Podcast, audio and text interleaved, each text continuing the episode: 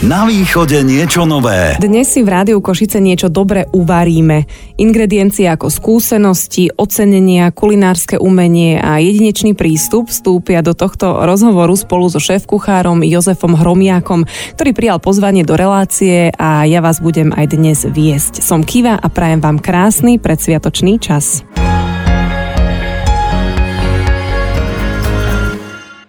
Jozef, vítajte a chcem hneď od začiatku vedieť, ako ste sa dostali k vareniu a že či ste aj spálili nejaké jedla na začiatku, kým ste si boli istí tým, čo robíte a že to robíte dobre. Tá cesta bola úplne taká prirodzená a spontánna. Nechal som sa viesť okolnostiami. Mladý človek ktorý sa rozhoduje v 15, čo ďalej. Až vlastne prišlo rozhodnutie ísť na strednú školu so zameraním kuchár, respektíve s tým odborom a ono to vyšlo, tak 3 roky som tam do tej školy chodil. No a až potom prišla, prišla príležitosť pracovať e, v tom čase v najlepšej prešovskej reštaurácii ako brigádnik, e, jedna z prvých víziev. Ono to klaplo, e, strávil som tam pár mesiacov a potom celý ďalší rok a dalo mi to naozaj veľa, tá skúsenosť bola obrovská a odrazu som uveril tomu, že toto je to, čo chcem robiť. Prišlo to tak samo, robím to doteraz. Dnes sa ale stretávame v Košiciach, no vy máte aspoň podľa toho, čo som si vás preklepla, celkom uh, túlavé teraz neviem, či povedať kuchárske topánky alebo kuchárskú čapicu. Pôsobili ste aj v iných mestách a na rôznych miestach, tak uh, mohli by sme spomenúť aspoň také tie naj. Bol to Prešov, ten začiatok, potom som chvíľu pracoval vo švajčiarskom Curychu a to bola výborná skúsenosť a žiť v kozmopolitnom meste, vidieť všetky farby vône. V tom čase som bol nadšený zo života v meste. Potom som sa na chvíľu stiahol do nedalekej Prahy, kde som eh, v hoteli Svetovej značky nadobúdal skúsenosti pod vedením šéf kuchára Emanuela Muňa iného, ktorého si veľmi vážim doteraz. Potom som sa vrátil eh, do Záhradného, kde sme s priateľmi a s rodinou vymysleli taký, taký autorský projekt eh, Žmľak, veľmi inšpiratívne obdobie, plné skúsenosti s hosťom. No a všetky tie skúsenosti nejakým spôsobom som prišiel zúročiť do Košic, kde som vlastne doteraz. Takže ste sa predsa vrátili do tej veľkej svetovej metropoly. Presne tak, presne tak. A veľmi sa teším, že môžem teraz s našimi poslucháčmi zdieľať tú informáciu, že vy ste získali druhé miesto v gastronomickej súťaži svetového formátu. Gratulujem aj takto. A chcem o nej vedieť samozrejme viac, aká bola konkurencia, čo ste im navarili, čím ste ich zaujali. Ďakujem. Ide vlastne o súťaž eh, Bokus d'Or. Myšlienkou prišiel eh, Paul Bokus, šéf kuchár storočia, dá sa povedať. A v roku 87 sa v Lyone konalo prvé, prvé finále z príležitosti veľotrhu Sirha. Každé dva roky až dodnes tomu tak je. Ja som sa zúčastnil eh, slovenského finále, kde sme postupili štyria. Bolo to tesné, ale skončil som druhý. A čo ste im teda ponúkli, že ste ich tak svetovo zaujali?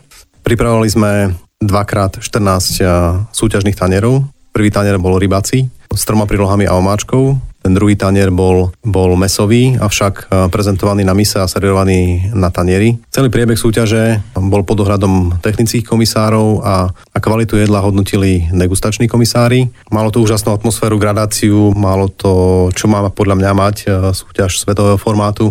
Bolo to veľmi príjemné, avšak náročné. Ustať tých 9 hodín bolo to plné emócií a bolo to veľmi, veľmi fajn. A súčasťou pravidel súťaže boli dve povinné suroviny, ryba a meso, jeseter a meso bolo telací chrbát. V podstate museli byť použité v kvantite a kvalite. A čo na nich bolo slovenské? Čo ste tam pridali také naše? Celá tá kreácia príloh, čož vlastne boli tri prílohy k rybe a tri prílohy k mesu plus omáčka, mala byť postavená na nejakej logike, na nejakej sezónnosti. Na zelenine, ovoci, obilninách, strukovinách, a my sme pripravili jesetera, ktorý bol plnený rybácov plnkou, poviem to takto jednoducho. On bol marinovaný v soli a cukre nejaký čas a potom uvarený, uvarený pri teplote 100 stupňov asi 12 minút. K tomu sme pripravili uh, tri prílohy. Bol to košiček, ktorý bol plnený konfitovaným vaječným žltkom a cviklovým pyré s malinami. Nemáte to tu so sebou niekde v tej taške, dobre? Iba v hlave. Škoda. Tradičnou prílohou, súčasťou toho rybacieho taniera bolo u nás pyroch. Ten sme pripravili s veľa, veľa šafránom. Bol to šafránový pyroch plnený zemiakmi a šalotkou, prepražený máslom s trochou zemiakovej slamy, ktorá bola príjemne dochutená morskou solou. Tretia príloha k rybe u nás bola šalotka, ktorá bola uvarená suvit octovom sirupe, plnená sušenými paradajkami mascarpone, pečenými paprikami. Omáčku sme volili výraznú račiu omáčku zo živých rakov s trochou armaňaku a veľa, veľa smotany. Toľko k rybe asi. Ak by ste chceli vedieť, čo teraz robím, tak si scrollujem do nášky, lebo som strašne hladná. Okay, to, tam, to tam nenájdete. Povinná surovina mesa bolo telací chrbát e, s kosťou, akási, povedzme to takto, kotleta, kosťou, taký ten hrebienok, ktorý sme pripravili, ktorý sme pekne očistili, e, zbavili sme ich toho takého mesa, ktoré sme použili dnesko na prípravu paštety, čiže suma sumárom to bolo kus telacieho chrbta, ktorý bol dlho marinovaný v e, solnom laku. Solný lak je vlastne solný roztok vody a soli pri nejakej koncentrácii, ktorá vlastne dochutí to meso intenzívnejšie, ako keď ho iba osolíme z hora. Mm-hmm. Na to meso sme natiahli uh, mesovú fáž, alebo akúsi takú jemnú paštetu z kuracích prs smotaný mesa, kúskov vareného telacieho brzlíka a jazyka. Celé sme to zavakovali a uvarili sme to súvit. Tá teplota bola 65 stupňov a tých hodín bolo 3.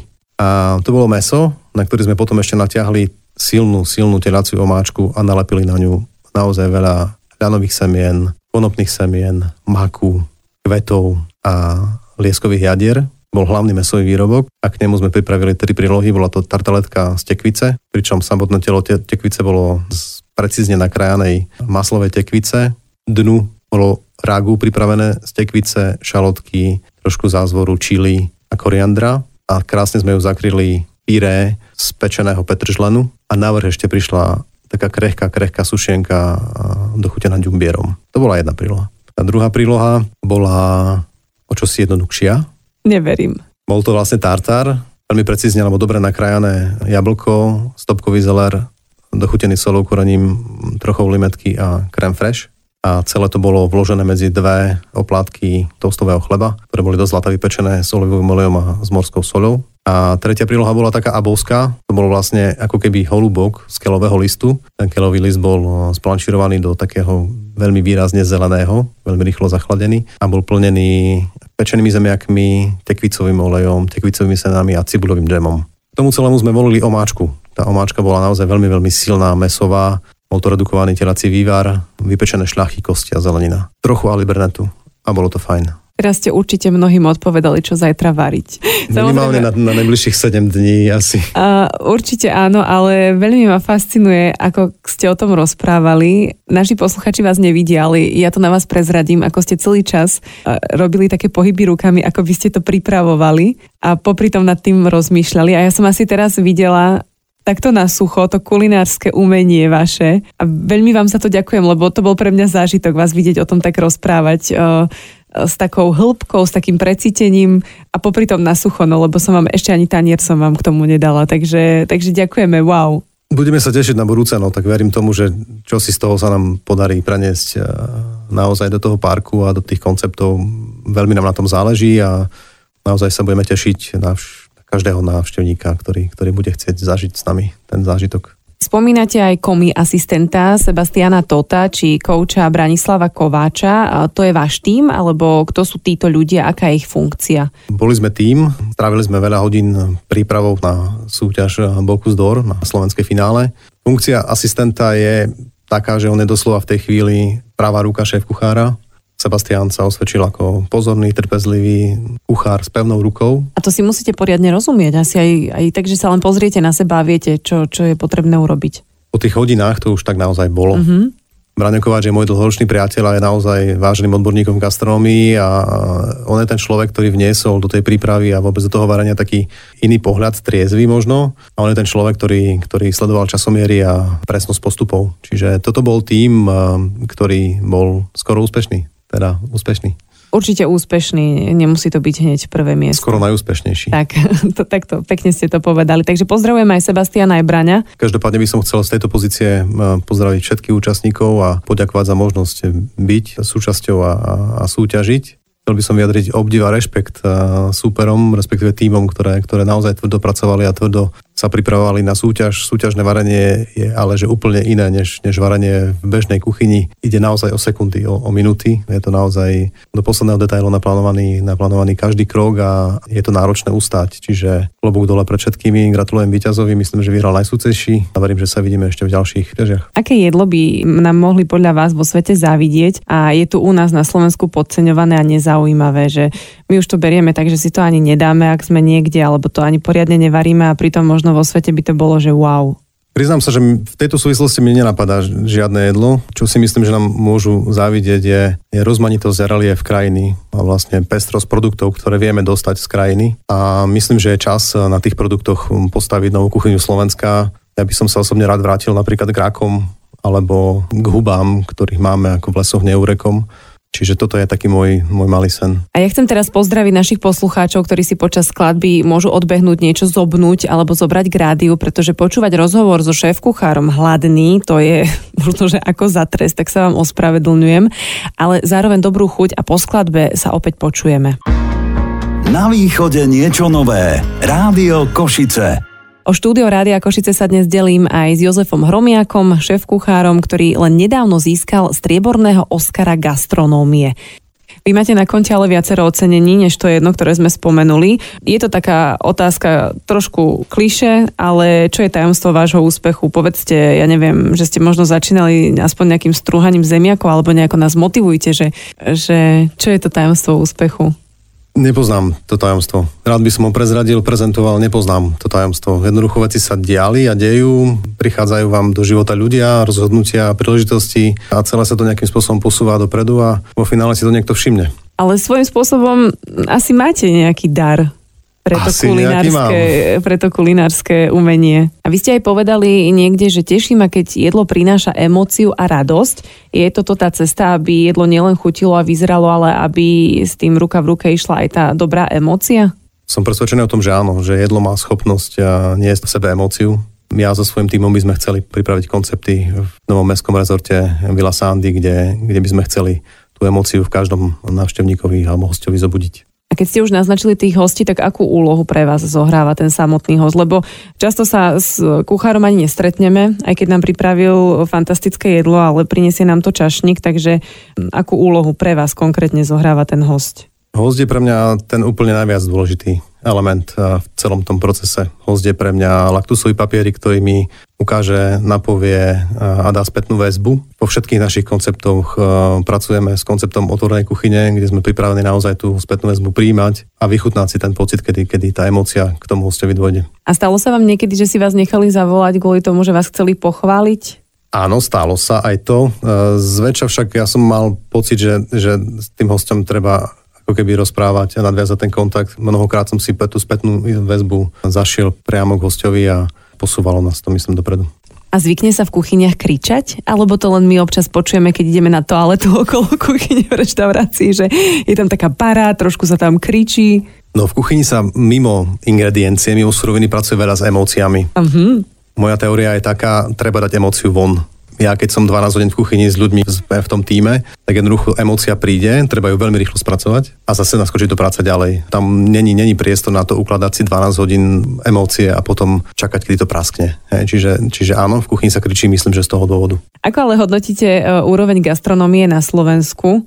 Teraz je to také trošku náročnejšie v tomto pandemickom období, ale ak by sme to tak e, všeobecne zhodnotili, taká úroveň gastronómie. Boli ste vo svete? Myslím, že gastronomia na Slovensku má obrovský potenciál. Myslím, že stojí na Prahu nejakej renesancie. Práve teraz je čas e, vytvoriť novú kuchyňu Slovenska, postaviť ju pevne nohami na remeslo a, a pracovať s tým. Čaká nás veľa práce, ale myslím, že úspech sa dostaví. A to ste ma teraz veľmi potešili, že ste mi povedali aj taký trošku konečne optimistický pohľad na to všetko, čo sa deje deje. My samozrejme eh, gastropriemyslu držíme palce a veríme, že, že to bude lepšie a že teda zažijeme tú renesanciu, ktorú ste naznačili.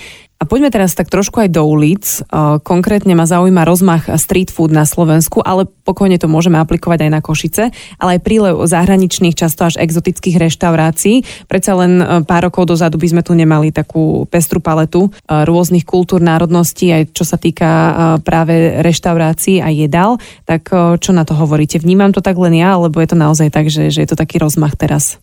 Street food vnímam veľmi pozitívne. Podľa mňa je to taký veľmi dostupný koncept, eh, ktorý vie naplniť eh, veľmi rýchlo, domnievam sa, eh, takú individuálnu predstavu o tom, ako má fungovať gastrostánok alebo gastrokoncept. Menší, flexibilnejší, Myslím, že je to príležitosť, kedy vieme ochutnať pestrosť a rozmanitosť jedla. Je to, také, je to také dostupné, veľmi príjemné. Ja osobne mám rád atmosféru ulice, radšej mám však atmosféru parku. My takisto prichádzame s konceptom food parkového kiosku, kde naozaj na živom ohni slobodne budeme pripravovať jedlo, ktoré si vie človek vychutnať buď v areále, alebo mimo areál. A celé to je také, také, také slobodné. To, to, za mňa je ten street food také slobodné varenie a veľmi mu fandím. Spolu so svojím tímom budete pripravovať kulinárske zážitky vo viacerých prevádzkach v novom mestskom rezorte v historickom centre Košic, ktorého otvorenie sa predpokladá na budúci rok. Je toto pre vás výzva? Bude to pre Košice niečo nové, iné, neznáme, nezažité, neochutnané? Je to pre mňa výzva, je to myslím výzva pre všetkých, ktorí tento projekt eh, pomáhajú budovať. Myslím, že to bude projekt nevýdaný a áno, pripravujeme 4 koncepty gastoprevádzok. Vlajkovou loďou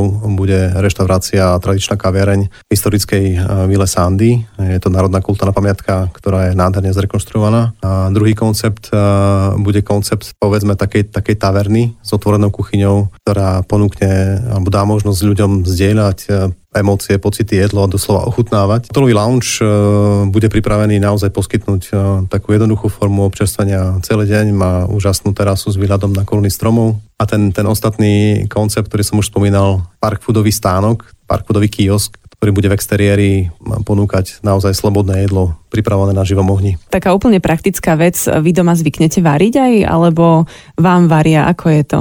Doma varíme vlastne všetci, ale v doma varím veľmi rád.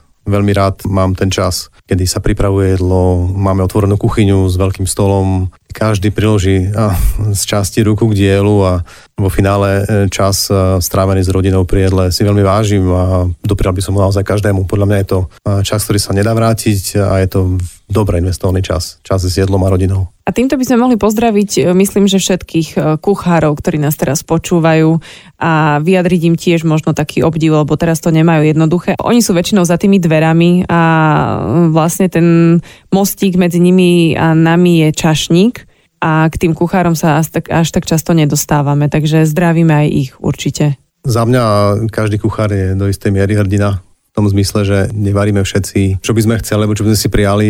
Veľakrát e, ten trh určuje trend a veľakrát tie naše sny alebo tie predstavy o tom, čo variť, e, zostanú v šuflíku. Ja by som všetkým prijal, aby tie šuflíky raz, raz otvorili a naozaj varili, čo, čo naozaj budú chcieť a že budú úspešní. Za mňa každý kuchár alebo aj kuchárka v školskej jedálni je, je pre mňa človek, ktorý mi pomáha to remeslo tvoriť, robiť ho dobre a vlastne aj vďaka ich práci môžem robiť to, čo robím ja, tak ako to robím. Takže ďakujem.